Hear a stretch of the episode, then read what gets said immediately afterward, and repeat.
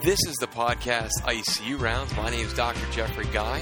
I'm an associate professor of surgery and director of the Burn Center at the Vanderbilt University School of Medicine in Nashville, Tennessee.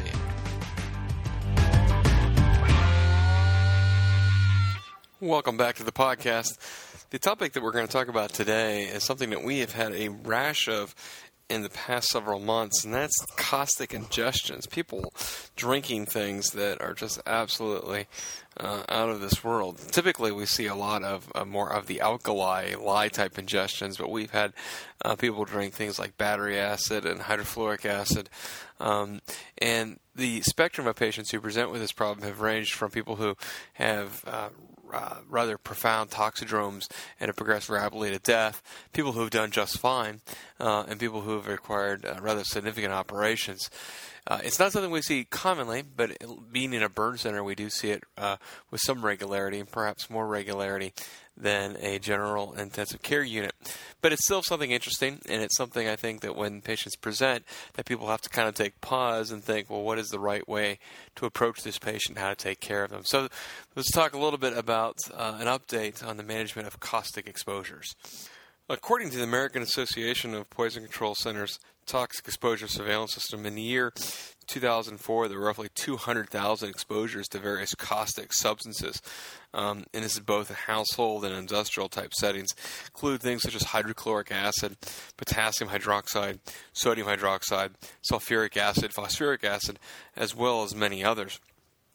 Although the most commonly affected areas of the body are things such as the face, the eyes, and the extremities, all reported fatalities really were a result of ingestion. Little controversy exists in patient management following dermal or occlusive exposure, um, but there is a significant amount of um, controversy regarding how we approach patients with caustic ingestion. For patients who've had uh, skin uh, involvement with a uh, caustic agent, the treatment is, is pretty straightforward, and that's immediate irrigation with water at the site of exposure. And frequently that magnitude of irrigation is uh, much more than people would typically realize. I would say that a common error that occurs is that uh, somebody will present to, say, an emergency department, and somebody will begin to um, irrigate the patient and, uh, say, if they had a burn on the center of their chest, irrigate him with one or two liters of fluid, and typically the irrigation stops once the irrigant fluid begins to run on the floor, because now you're making a mess, and we know how messes are just uh, not a very popular thing in hospitals or hospital emergency departments.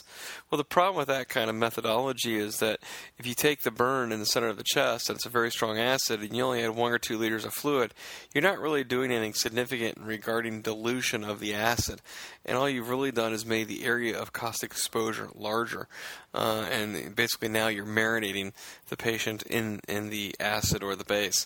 It amazes me that uh, a lot of times, uh, particularly with alkali burns, that we may have to irrigate somebody for hours in a burn unit in order to get their pH down. We think about caustic agents, you know, there's the acids and the alkalis. I think people have uh, the impression that acid burns are worse than alkali burns, uh, and I don't know that I would share that uh, um, uh, impression. They burn differently, and the biology of all burns is created is not equal. When we think of a thermal burn, the biology of a thermal burn is different than the biology of something like a chemical burn. Uh, I like to tell people, if you imagine somebody who has breast cancer, um, we know you, you don't need to be a surgical oncologist to recognize that there are different types of breast cancers, and the biology of some breast cancers is more malignant and biologically aggressive than other types. Well, the same is true with burns, and I think chemical burns, at least in my opinion, are certainly more difficult to take care of than somebody who has a flame burn. And Dave Mozingo wrote a paper years ago that actually showed that the morbidity and mortality associated with a chemical burn is greater than a thermal burn. Acids and alkalis are different. Uh, they're not only different in the chemistry, acids having low pHs and alkali having strong pHs, but they're different in how they damage tissue. Uh, acids create something called a uh, liquefaction, excuse me, acids cause something called a coagulative necrosis. And a coagulative, basically, uh, as the tissue denatures, it forms a physical barrier that that does not allow the acid to continue to penetrate deeper into the tissue. That seems to almost have somewhat of a protective type uh, um, a function, because the acid sits on the tissue, it denatures it, and creates a physical barrier, and then the acid cannot continue to go into the tissue. um, the alkali creates something called liquefaction necrosis. And liquefaction is what it sounds like. It liquefies the tissue. So as it liquefies the tissue, it basically dissolves it and allows the alkali exposed, uh, the ability to be exposed to the deeper tissue. And therefore, it can damage the deeper tissue, liquefies it, gets exposed to the next layer of tissue or the next layer of cells. And so alkali burns uh, are able to create really profound tissue destruction. Um, there's a lot of alkali um, in the environment. Lye, I think, is the one that people typically um, – their minds will wander to. We see a lot of chemical burns, alkali, particularly in the manufacturing of methamphetamine. One of the uh, component uh, materials is a, a strong base. There's a surgical axiom that the solution for pollution is dilution, and irrigation is the key thing that we need to do here. Um, you want to avoid uh, some of these recommendations that you may get in regards to using neutralizing agents. A lot of, uh, particularly if you're in an occupational environment, if you're using agent A, and say agent A is an acid, and somebody says, well, in order to uh, neutralize the acid, you need to provide compound X. A lot of those neutralization type uh, recommendations have, have been really tested more on industrial equipment and not on actually uh, on patients.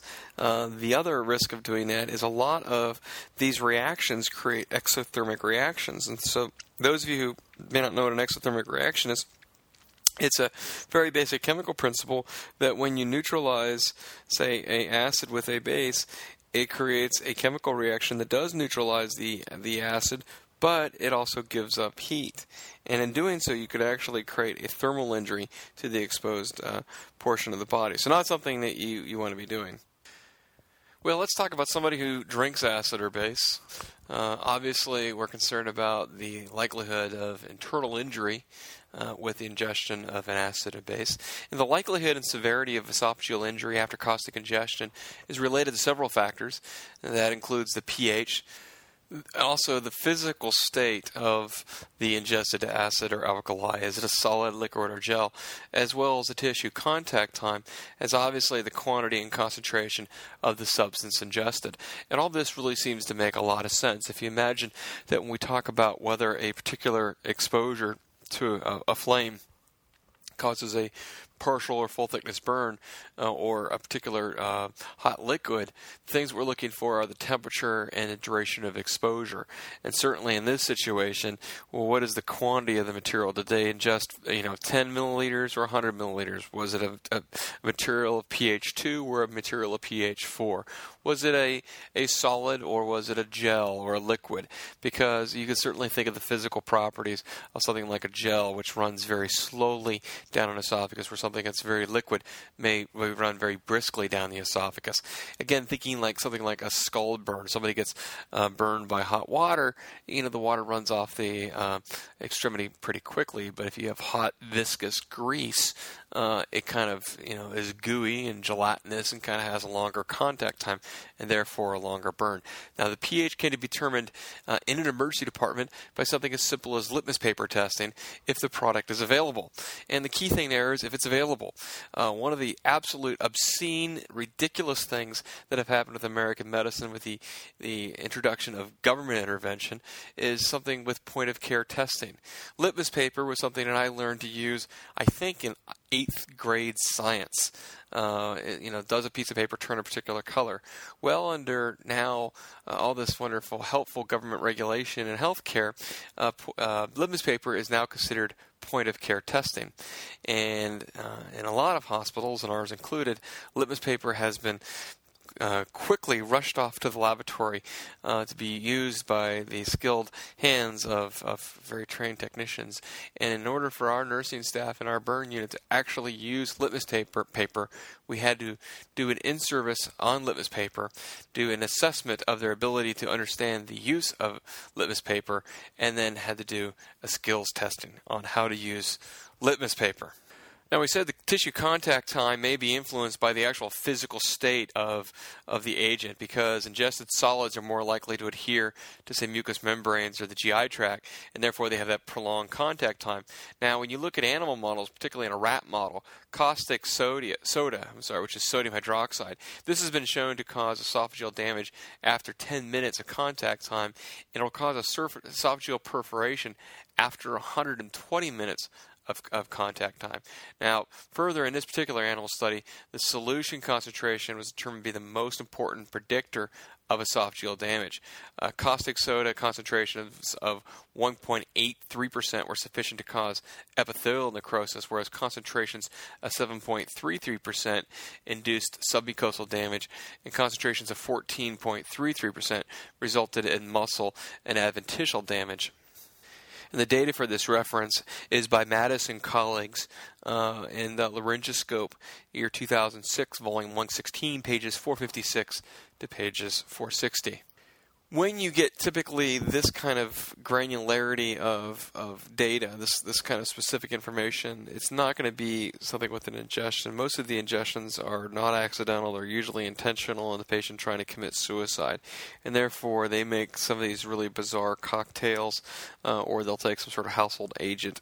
Uh, and usually, the material is not brought to the emergency department, or you don't get a nice material safety data sheet like you would in an occupational exposure where somebody has an acid spilled on them in a work-type setting. So don't hold your breath that you're going to be getting this kind of, you know, somebody uh, ingested soda and tells you that it's a seven point eight three percent soda. It's statistically a very low probability occurrence that you're going to get that information. We mentioned that the acids and alkali actually damage tissue differently. Acids cause coagulative necrosis with eschar formation that limits substance penetration, injury depth. Alkalis, in contrast, combine with tissue proteins, and they cause liquefaction necrosis and it's a saponification, and are classically taught uh, to uh, penetrate deeper in the tissues. Now, additionally, alkali absorption leads to thrombosis in blood vessels and impeding blood flow into already damaged tissue. And as you're impeding blood flow in the damaged tissue, uh, it's like a, a burn patient that gets poorly resuscitated, that this this tissue that is vulnerable will then, you know, in a poorly resuscitated circumstance, will then go on to die. Now, these mechanisms of injury suggest that alkali ingestion would lead to more serious injury and complications. However, the distinction between acid and alkali burns is probably not clinically relevant in the setting of strong acid, strong base, uh, because both are able to penetrate the esophageal tissues pretty rapidly, and both are potentially able to lead to full-thickness damage of the esophageal wall. There's a study by Poli and colleagues Uh, in Gastrointestinal Endoscopy, two thousand four, volume sixty, pages three seventy-two to three seventy-seven. And in that particular study, uh, strong acid ingestion was actually associated with longer hospital stays, increased incidence of systemic complications such as renal failure, liver dysfunction, and disseminated intravascular coagulation and hemolysis when compared with alkali ingestion. We've recently had a patient who really went down all of that course and basically died uh, a rather rapid death from really that toxidrome of a strong acid. So let's go over those things that you see, uh, complications, renal failure, liver dysfunction, and in our case, liver failure, D I C, as well as hemolysis. And hemolysis, I think these patients typically land on surgical services, and I don't think that hemolysis is something that surgeons typically really have in the forefront of their mind when we think see a low hemoglobin. We think someone is bleeding, because the majority of patients that we care for who will have a rapid decline in their hemoglobin typically is related to blood loss. Um, I think those of us who care for burn patients with some regularity uh, are looking for hemolysis uh, probably more commonly, because blood is a thermally labile tissue. And so if you have somebody who is a victim of a, a rather um, significant structure fire, uh, you can see hemolysis related just to the burn exposure. And here's another circumstance where a uh, ingestion of acid will lead uh, your patients to potentially have hemolysis. And so you need to be mindful of that and certainly um, looking for that. There has been some interesting research that uh, may indicate that the uh, damage to the esophageal tissue is perhaps a little bit more complicated than uh, we think, particularly when we compare it to uh, damage related to skin, uh, and that there may be some oxygen-free radical metabolism that may kind of uh, amplify the tissue injury in a fashion that's unique to the esophagus when comparing it to skin. Now, esophageal injury may begin within minutes after ingestion of a corrosive agent, and it may persist for hours uh, after the ingestion. histologically, uh, what goes on initially is that tissue injury um, is really marked by eosinophilic necrosis and swelling and, and eventually hemorrhagic congestion. About four to seven days after ingestion, you'll begin to see mucosal sloughing and bacterial evasion can occur. Uh, this period, about four to seven days, is also characterized by inflammation and the appearance of, of granulation tissue. It's also during this time that ulcers can be covered with uh, can become covered with uh, a fibrinous type uh, layer. Now, perforation can occur at any time if ulceration exceeds the muscular plane. Fibroblasts also appear at injury sites around day four. On day five, roughly, you get this uh, esophageal mold is formed, uh, and this esoph- quote-unquote esophageal mold really consists of dead cells, secretions, and, and possibly food. On around day ten after ingestion, esophageal repair really begins to initiate, and finally, at about one month after the ingestion, uh, esophageal ulcerations begin to reepithelialize. And these histological uh, characteristics uh, of the esophagus following caustic ingestion. Well, clinically, how do we go about evaluating these patients, and, and what are some of the studies that we may do?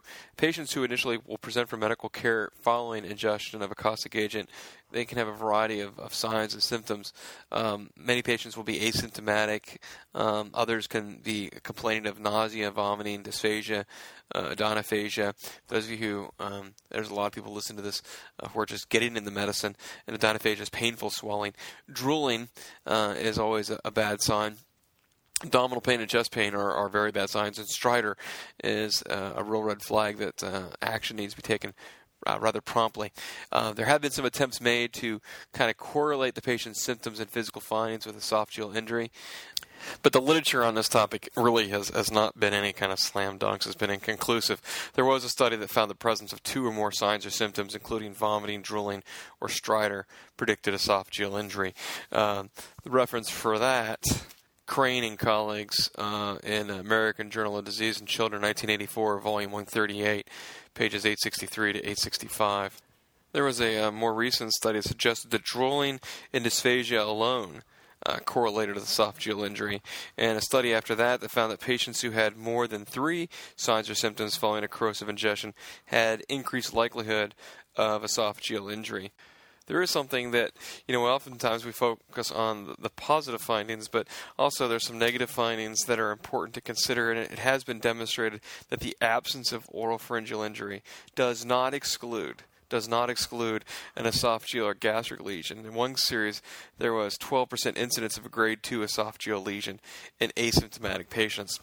That's from Gondrelault and colleagues, uh, Journal of Pediatrics, nineteen eighty-three, volume seventy-one, pages seven sixty-seven to seven seventy.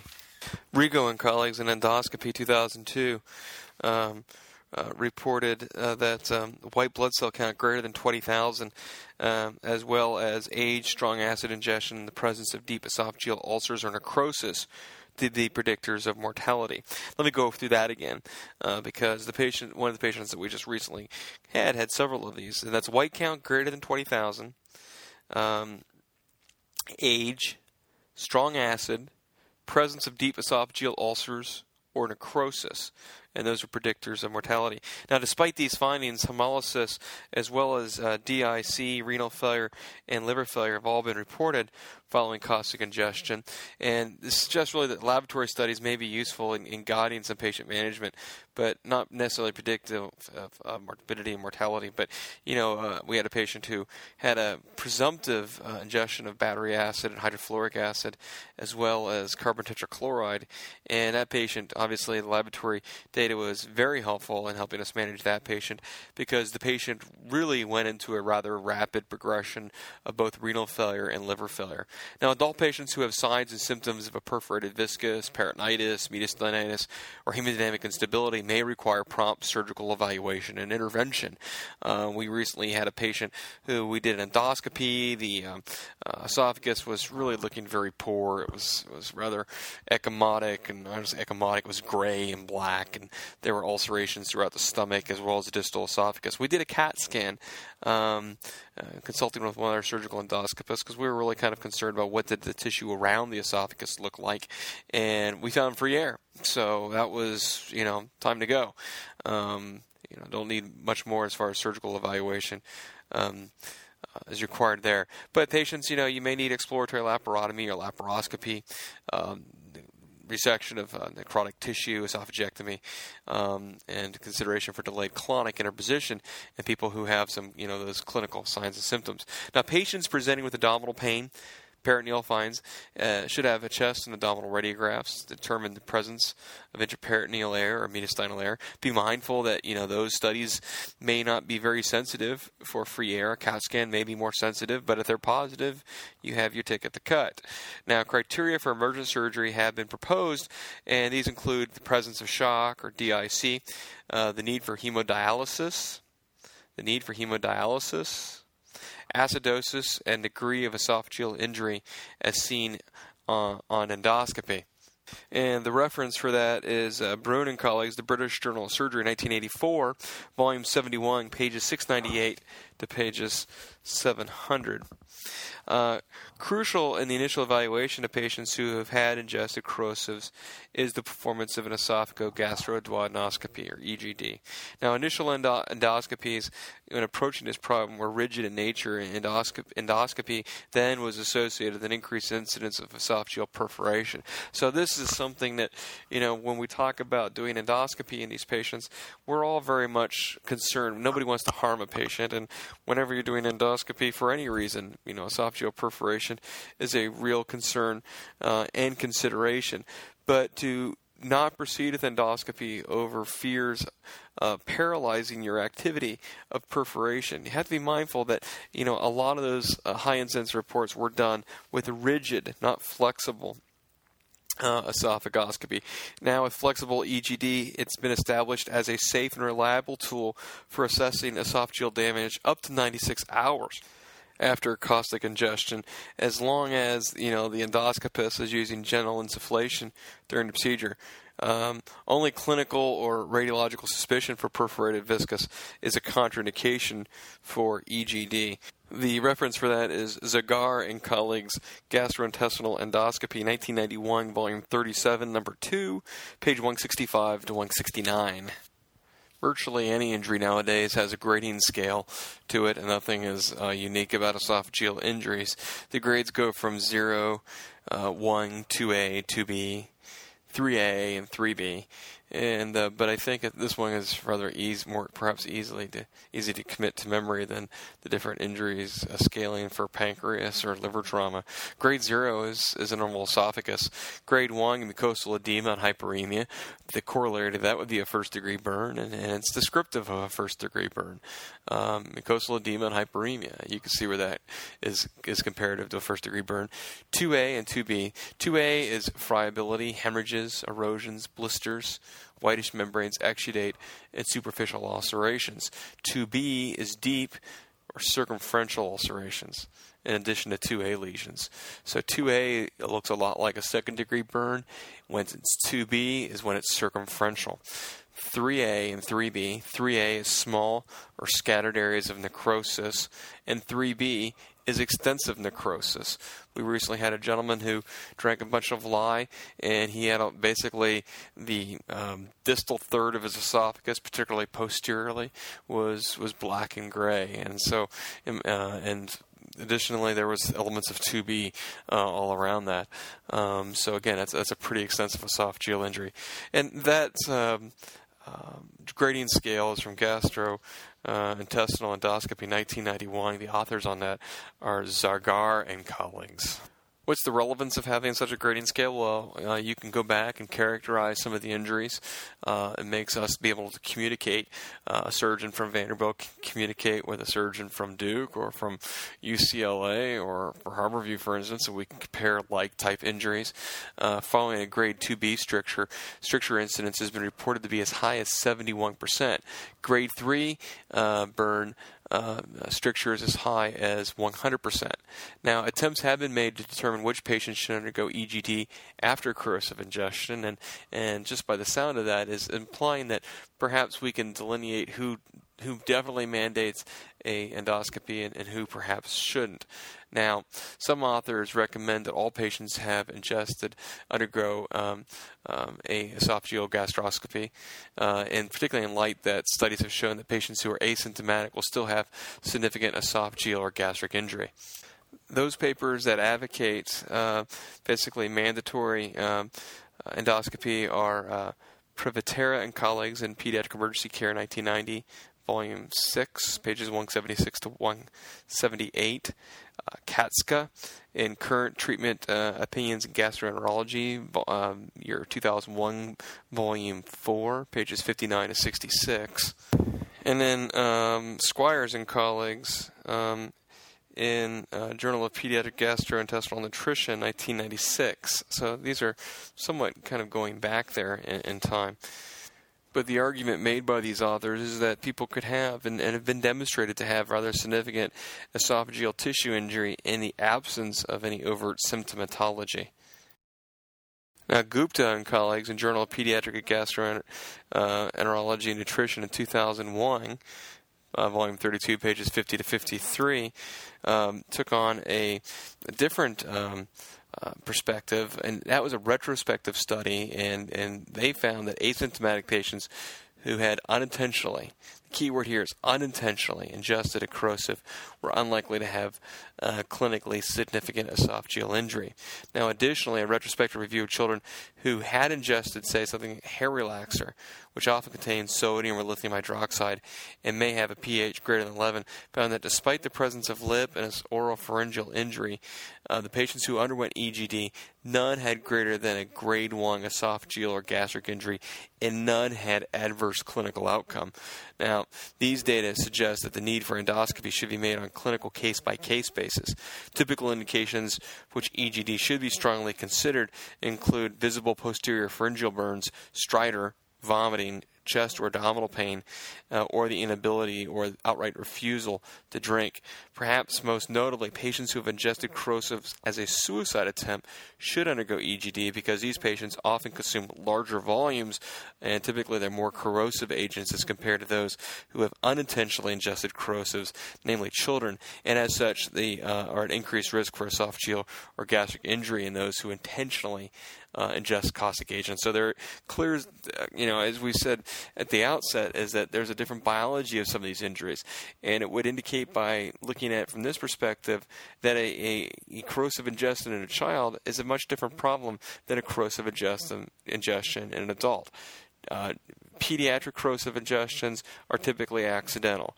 A lot of this stuff really tastes horrible. So once the child, you know, puts a small amount of it in their mouth, they're not going to continue to basically chug down the whole bottle of lye. Uh, whereas an adult uh, who has, you know, perhaps a, a major depressive episode is clearly suicidal, uh, and I've seen this, do an entire bottle uh, of Gatorade filled with acid. Um, and so you would approach those two patients much differently. There's a lot of neat modalities now in endoscopy um, to uh, evaluate um, the mucosal involvement, and particularly uh, neoplasms, uh, endoscopic ultrasound being one of them.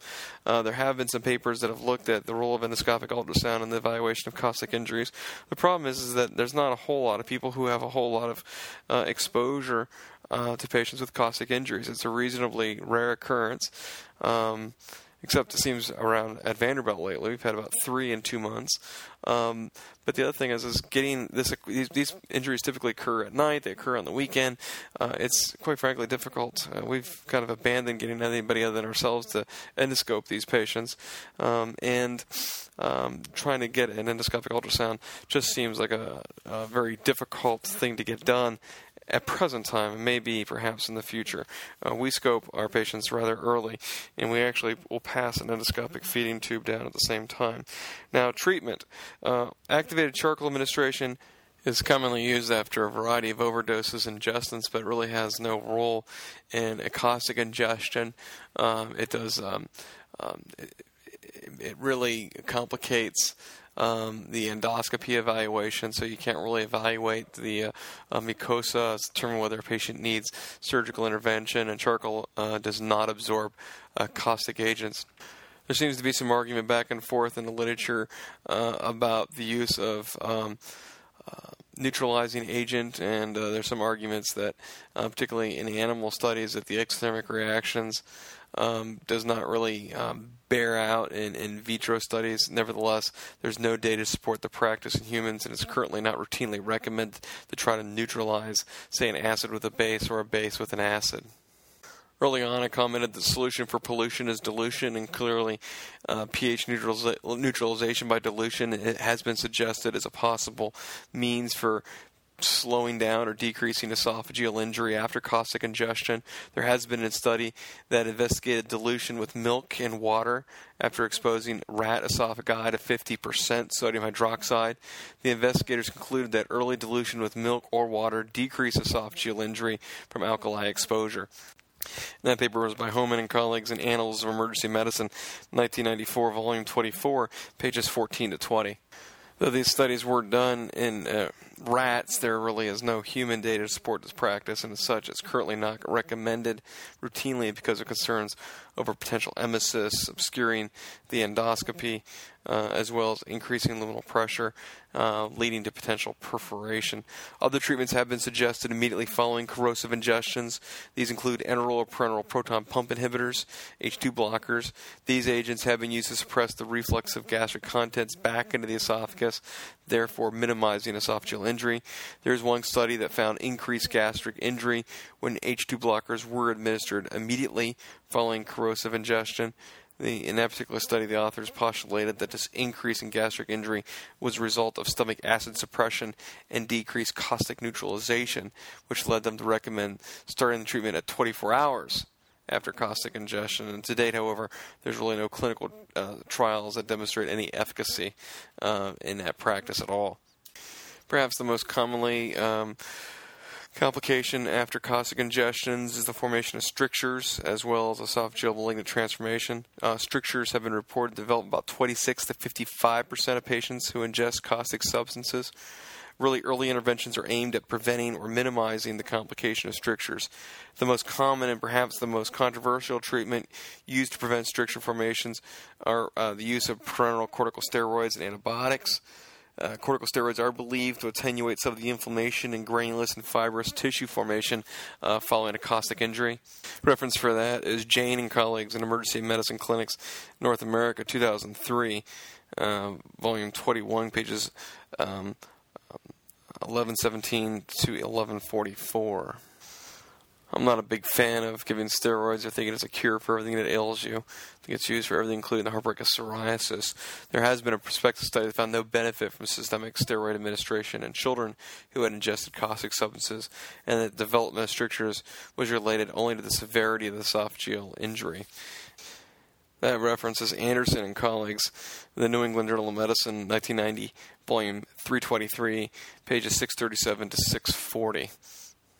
There was a, a meta-analysis by Pelclova and colleagues. It was in Toxicology Review in two thousand five, and what the authors found there was that was a meta-analysis of studies published between nineteen ninety-one to two thousand four, and the Um, Uh, they found that corticosteroids are of no benefit and do not significantly decrease the incidence of strictures after corrosive ingestion. And uh, based on that re- meta-analysis, they recommended the abandonment of the practice of giving corticosteroids after esophageal injury. And I would tend to agree with that. Other investigators have supported uh, the, that conclusion, finding systemic steroid treatment had no benefit effect on esophageal wound healing following caustic esophageal burns. There have been no prospective clinical trials evaluating the utility of antibiotics alone and the value of antibiotics following caustic ingestion without signs of concomitant infection, such as peritonitis or mediastinitis, is unknown. Despite the thousand-time greater incidence of esophageal cancer in patients who have ingested caustics over the general population, population. Routine screening is not currently recommended. But I do think that number is kind of cool, that somebody who has a caustic injection uh, has a thousand, a caustic ingestion has a thousand time greater incidence of the development of esophageal C A. There are some emerging therapies uh, looking at ways to reduce the incidence of stricture formation. Uh, there has been some theory that uh, reactive oxygen species generated after the uh, caustic ingestion may have a contributory role. And for that, um, there's been some animal studies, particularly with the use of vitamin E, which caused a decrease in collagen synthesis as well as stricture formation. Um, uh, there's also Um, um, Uh, Ketofen, which is an H one blocker and a mast cell stabilizer, when either given orally or intraperitoneally to rats, uh, decreased stricture formation and fibrosis after caustic ingestion.